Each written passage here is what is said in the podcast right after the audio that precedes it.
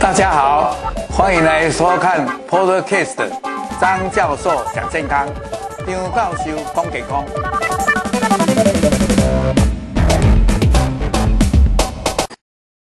各位朋友，大家好。那么今天我开始跟各位谈一下基因，还有关于基因检测这方面的知识。那我就分成4个部分来跟各位介绍。那第一个部分就是跟各位来介绍怎么样认识基因检测。那我们由这个 PowerPoint 来跟各位介绍。那基本上我今天的大纲会分成，大家认识一下基因是什么东西，然后到底基因检测又是什么？那基因检测它有什么价值？还有它呈现的意义是什么？最后我会跟各位来谈一谈基因检测有哪些，还有跟我们医疗有什么关系？那能够帮助医疗做些什么事情？那我们知道，基因谈到这就知道，我们大概是在讲基因，就是好像一个生命的密码或者遗传的密码。早在那个18世纪，也就是1770年的时候，我们有一个叫做孟德尔，他就用豌豆来做这个这些实验，他发现高的和低的。这个就有显性跟隐性，2个交配以后还是会长出高的，所以那时候他就认为一定有一个遗传因子，不过它只是小的遗传因子。到20世纪的初的时候，就有一个叫摩根，他就在果蝇里面在发现说，应该是在细胞里面有这个染色体是一个遗传的因子，所以才叫做遗传因子这个名词出来。那到1953年，我们知道 Watson-Crick 就得诺贝尔奖，发现了这个 DNA 就是一个双链啊，这个就是遗传的这个。然后以后就到1970年就蓬勃发展，大家就在其他的生物啦、植物、动物都好在研究这个基因的事情。那最后最重要的就是到1990年，美国认为说这个基因他们一定要把它解码出来。那就成立了一个叫做人体基因的这个计划。那这个花了总共据我的了解大概总共的经费将近到27亿的美元。那他们就是无微不至要把这个所有我们身体上的基因去解码。那我们知道这个 DNA 就是ATGC， 就这些碱基。其实人里面有30亿个碱基，那这30亿个碱基如果要把它看，就是有大概有这个35,000个基因，所以相当的繁杂，所以这个就变成重要的工作。结果他们科学家包括英国、美国，是说我了解，甚至有很多的国家都加入，连大陆也加入的样子。那一共有7个国家，那就后来再提早，本来是要按一定是15年，结果在2001年的2月12号就解盲了。我希望说是这个35,000个基因就被发现了这样。那基因就是大家知道，就是把这个信息传给下一代，所以这个信息就可以一直代去相传。那它不同的目的就是基因，因为它在这个传的过程中，有时候会有变异。那变异的方法其实有很多种。那我在这里就简单的讲，有放大的，有切失的，有转位的，甚至于有点突变的，这很多。那这个变化呢，就来呈现可能有一些人是得到了什么病，甚至于有些人他的那个基因变化的很明显，而且是单一基因变成一个单一的疾病。那这些都是我们要研究的这个范围。那刚才我已经提到了，这个基因就是直接或间接来调控，那就是靠这些 DNA 的片段。那 DNA 的片段就是由核苷酸，我们叫做 ATGC 啊，adenine、thymidine 啊 ，C 是 cytosine，G 是 guanine。那如果变 RNA 的话，那就是 ATUC 哈，叫 U 就是 Uracil。那这些片段，那现在已经被解盲了，就是35,000个基因的存在哈。那这个刚才再复述一遍，它是一个双链的。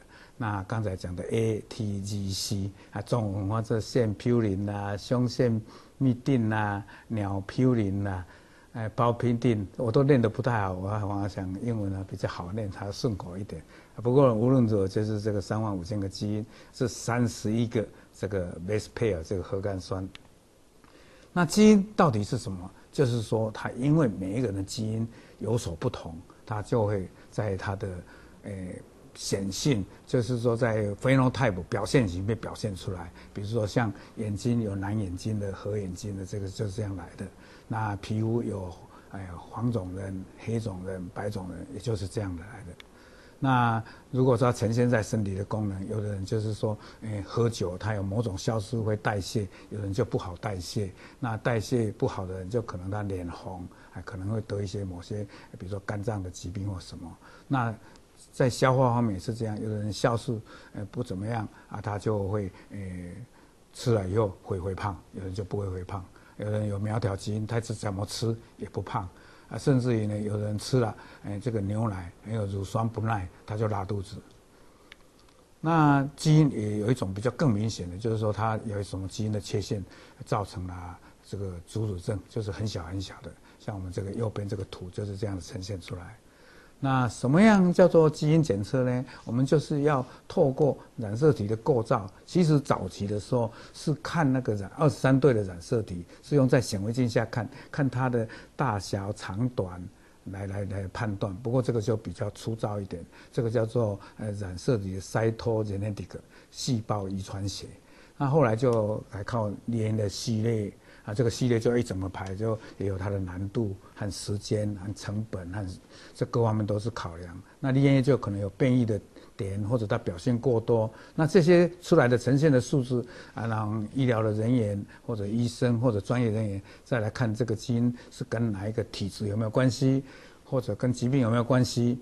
所以呢，现在的精准医学除了我们用症状，还有一些生化检查，更重要的，我们看看能不能呈现基因所谓的精准医学。也就是说，每一个人的基因不尽相同，那你针对他的基因，那针对他的缺陷或者他的变异，有没有什么药或有什么可以把他这个基因来改变的？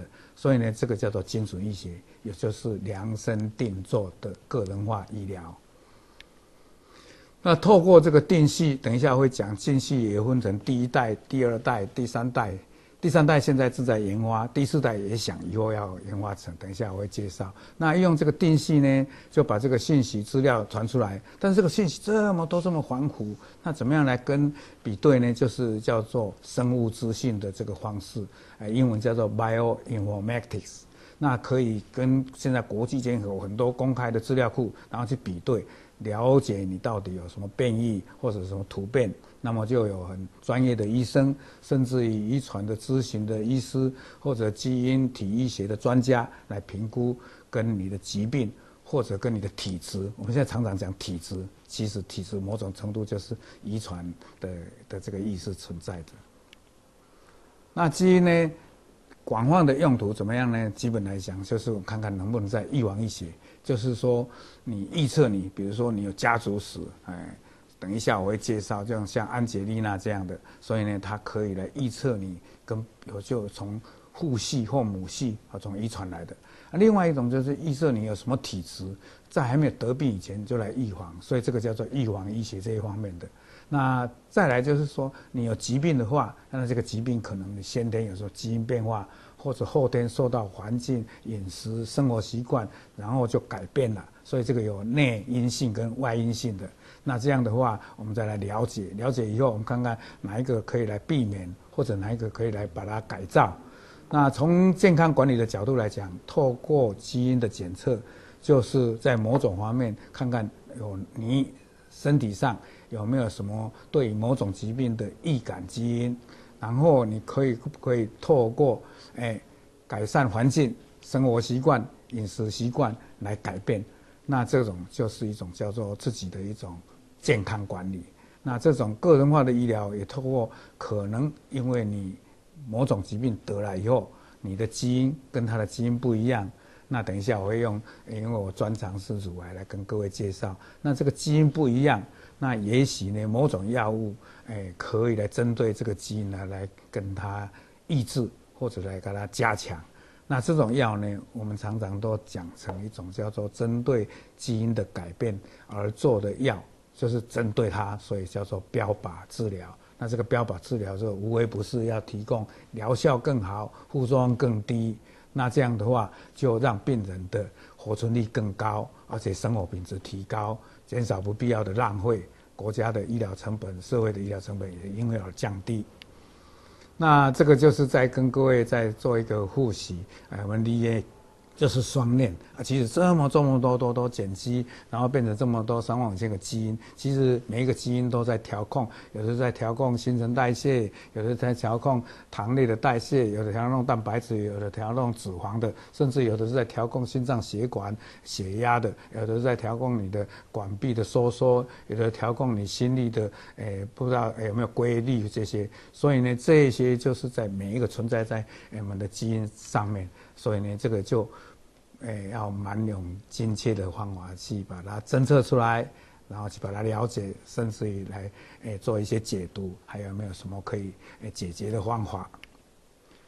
那各位再看看这个基因，还是想来想去，就是三个要紧的，一个就是，预测，就是说预测你像，安吉丽娜，她的妈妈得卵巢癌，她的阿姨得乳癌。他会不会有什么基因造成他也可能得乳癌或卵巢癌？那么一种所谓的预防，就是说，从你基因里面看到哪些基因，跟一些正常人有没有不一样，或者有一样的基因，你的表现的形态是不同的，可能你是一种比较会造成不好的那一种形态。那怎么样来知所预防？那最后的就是说，人，比如说同样是乳癌。同样是第一期的，但是它在基因上可能它呈现的不一样，所以它治疗上不像以前，我们现在可以讲究叫做个人化，以前叫做标准化。标准化的意思就是说第一期都用一样的方法标准化，但是这样还不是很好。那种叫做 one size fit all， 意思就是说好像穿衣服，它如果是比较像我这样。矮矮胖胖的，他可能在颈部呢要穿 XL 的，胸部可能要穿 XXL 的，但是他的手就比较短一点，可能穿 M 或 S。但是你去买衣服的时候，不码就选 XL， 再码就选 XXL， 那时候你的手就太长了。那现在讲的，如果靠基因检测，也许可以提供叫做个人化量身定做，就好像裁缝师帮你做的啊，这里就是用 S 的。这里就 XXL 了，这里就 XL 了，那这样的话，当然就会很合身。合身的意思，如果在医学上来讲，就是说药效很好，副作用很少，而且用的就是用到精准的地方，那么医疗的成本反而降低，那生活品质还有活存率当然提高。好，那么再来就是跟各位介绍那基因检测。到底有哪些？其实这里这个图表我就跟各位介绍。我们看第一行里面呢，这个就是一般民众我们在抽血啦，或者检查尿液啦，或者检查甚至有人有时候要做一些唾液的检查啦，这些甚至有人从胸腔里面抽水啦，从腹腔抽腹水，这些是一般的检查。那健康管理的检查呢，这种就是比较，也许我等一下会跟各位。专章来讨论，就是叫做消费者的基因检测，这种就偏向也比较简单，就有已经有固定的一个基因晶片，里面有锁定了几千个或几万个基因，然后你就很简单的去做，做了以后他就告诉你是哪一型的。那当然这种基因检测也有分成跟肥胖有关的，还有跟这个心脏血管疾病有关的，甚至于有的时候跟食物有关的，还有甚至于说跟一些代谢有关的。那这些就叫做健康管理有关的基因检测。那这个等一下我会讲，这个是偏向比较简单啊，比较在药局或者在一个网站上可以去购买啊，是政府认可的。再来一个就是我刚才特别提到的，就是遗传性的，像安吉丽娜这样有家族史的，那这个我也提到，大部分都是在乳癌或者大肠直肠癌。那要检的基因呢也有很多种啊，因为时间的关系，我就不再赘述。也许有机会的话，再跟他细细的讲，乳癌有哪些，大肠直肠癌有哪些，肺癌有哪些。另外一个呢，就是像已经得病了，但是他得病里面他的基因比对以后，有他特殊的表现。那这种特殊的表现，也许有特殊的药去对付它。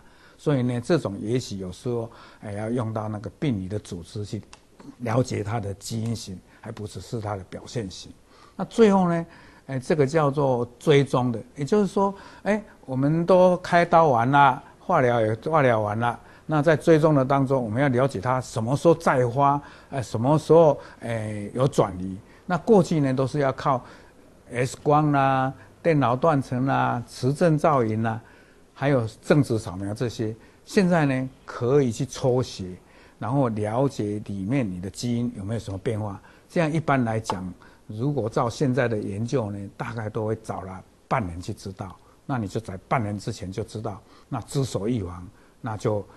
把那个复发的可能就把它降低到最低，而且这样的话早一点知道的话，那种复发就比较好治疗，而且预后也比较好。所以这种就是基因检测啊。再来跟大家介绍一下，还是讲一个就是，看你的体质的，你可能会得到什么病，你可能在什么地方什么饮食会怎么样啊？你运动以后心脏会怎么样？这种叫做健康管理的基因。一个就是说你可能有家族的史，然后你就很早就预测出来，你还没有得病就知道你将来有10%会得病，这种叫做遗传性的基因检测。再来就是来做用药，就是在治疗方面的。啊，再来一个就是要用在追踪。以上就是这样来跟各位介绍。好，那么基因检测过去，有很多的方法，一种是最简单的，就是 PCR，就是像刚才这个我的字把它放大好几倍。像现在大家知道这个 COVID-19 的，就要说 CT，到30以内，表示说它放大30次以后就知道有了，好，所以这个就是阳性。那如果到35。都还不出来，就是阴性，所以这是靠 PCR， 也就是叫做聚合酶连锁环，一直就把它放大，这种最简单的方法。那这个是针对特定的一个基因、特定的一个片段去做的。再来一种就是把我刚才讲的几千个或几万个的这个放在一个晶片上做已知的，然后你的人再用你的唾液或者你的血液，然后去检验，检验出来里面跟它有对的，那这样来做，这种叫做基因晶片的方法。那这个都是比较，刚才那个是最简单，这个是次简单，但是也不简单的啦，这个已经也不得了了。好，再来这个就是所谓的定序。那定序就要提到了，这个就是在1977年的时候，一个叫 Sanger， 那这位教授呢，他就是用这种定序的方法，哇，他那个是花了很多的功夫。事实上呢，我们台湾有一个陈义雄博士呢，就是他在那里的博士哦。然后他这种定序出来，所以他因为定序他是第一个做的，所以在他1980年得到了诺贝尔奖。那这个就是最第一代的定序，那耗时很长啊，要很精细，然后有时候可怕错误，所以呢那个贵的都不得了，那时候很贵，而且又慢。那这个是在跟各位介绍一下，就是说 PCR 它看的基因就比较少一点。检测的速度当然很快，那一次就是几千块，那晶片就多了哦，但是还没有基因定序这么多，所以呢，它也是可以快一点啊。当然也是钱就在借在 PCR 跟基因定序中间。那再来这个基因定序就要很多的时间，那这个做起来就要几万块。现在我们一般来讲都是$1000上下。那这个透过基因检讯，就是这些基因的遗传的咨询次世代的，然后再我刚才讲的，就是把比对这个在公开的这个全世界都有这种基因的库的这个大数据里面去把它比对，这样就了解你的身体状况。啊，这个大概我就介绍一下。第一就是做产前，以前用羊膜穿刺，现在用抽血就好。然后抽血里面就可以知道，血里面有的是妈妈的血，有的是婴儿经过胎盘过来的，那就可以去了解他有没有唐氏症啊，或者其他的这些染色体异常的这些病。好，再来一个就是现在试管胚胎。那试管胚胎你做了好几个，你还可以去看看它，是不是试管胚胎爸爸里面有带了什么哪一个僵直性的脊髓炎或什么病，你就把那个胚胎就摘掉，所以这个这样做。啊，那你新生儿生出来以后，也把新生儿出来一点少的血，那看看他有没有什么先天性的病，这样无微不至，要早一点去诊断出来。那心脏血管这个因为我等一下会再介绍，这里就不用再多介绍啊。在第4堂课啊，心血管里面当然就包括冠状动脉的，还有心律不整的心房征兆。当然有时候心血管的关系，就脑中风就塞掉了，或者破掉流血。还有比较简单，但是现在也比较流行的，就是静脉的曲张或者静脉的栓塞，这方面在国外也很多，我们现在国内也不少了。那癌症的，我刚才特别要提到了，就是说，如果我们要来针对它来用药的话，就是比如说像肺癌有这个 EGFR 啊，像大肠癌有 KRAS 啊，乳癌有 HER2， 那有这个标记，你去看看有没有，那就可以做标靶。那这个就是慢慢都纳入治疗当中，甚至于有的人还想到说，癌肿瘤里面旁边的这免疫细胞有没有一个标记？有的话，用免疫治疗也好。所以这些都是在做癌症的。那这个我就刚才一直在讲的，就是这个安杰丽娜，她2007年她的妈妈就是卵巢癌，2013年她的阿姨呢就是乳癌，所以呢她在2013年就决定她再去抽血，发现她也真的有这个。BRCA1 的这个变化突变，所以呢，他就赶快决定把2个乳房拿掉，而且隔了2年又把卵巢拿掉，因为他现在没得，但是日后得乳癌的机会有80%，得卵巢癌的50%，所以呢，他就去把它拿掉。不过他拿掉以后，乳房再装一个隆乳进去，还是很漂亮。啊，卵巢拿掉，它可以用荷尔蒙补充，所以它照样是一个很漂亮啊、一个女性的。再来这个。刚才讲的基因突变有先天的，有后天的，那这个就是刚才已经提到了，我就不用在这里赘述。那这个就是在讲乳癌，其实你把它拿掉了，治疗好了，你可以根据它的组织去看看它的复发的可能性，比如说对于乳房的荷尔蒙接受体阳性的，你去做了那个21个基因，然后里面的基因的变化的分数比较高的，它就要用化疗。分数比较低的就要用荷尔蒙治疗就好，不用化疗。那这样就少掉了，根据统计还可以少掉60%到70%不用化疗。那以前都要化疗就很辛苦啊，得到的结果又一样，这样就很辛苦。那这个就是这种做的，其实一直发明很多，1、2、3、4、5，我们台湾也有一种，那这种就是比较适合华人的。那这就是跟各位介绍，以前用的时候，在早期的时候，一次要动到2万个基因，但现在慢慢18个基因了，21个基因了，甚至于6个基因就可以去预测你的准确性。所以在2018年，这个是我们每一年在美国最大的一个肿瘤协会呢，就认为说，你如果是荷尔蒙接受体阳性，虽然你淋巴结有1颗到3颗啊，或者淋巴结没有的早期乳癌，你其实70%是不用做化学治疗。抗老也是一样，有的人维他命 D 不能合成，他就缺少维他命 D。有的人肥胖可能跟基因有关。可能有的人会，酒精的代谢不好会脸红，然后对肝脏反而不好。有的人对某种药物代谢不好，那这些都有时候都可以用基因的方法来检测出来。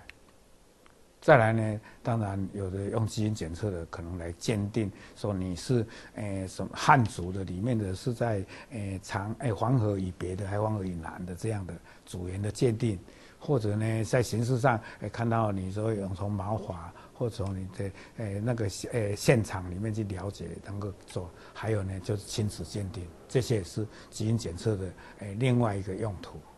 以上简单跟各位介绍啊，总结，人一生就是生老病死，有先天的，有后天的。人类解盲以后，那么基因检测相对变成很重要，也是精准医学的一大部分。那么基因检测可以在一般的健康的去做，也先天的遗传疾病去做。或者相关疾病的治疗跟追踪也可以做。总之，基因检测在将来会更蓬勃发展，价钱会更合理，检测的更准确，而且呢，检测的时间也更短。当然，我们同时要注意到医疗伦理还有个人的隐私。以上跟各位介绍，谢谢。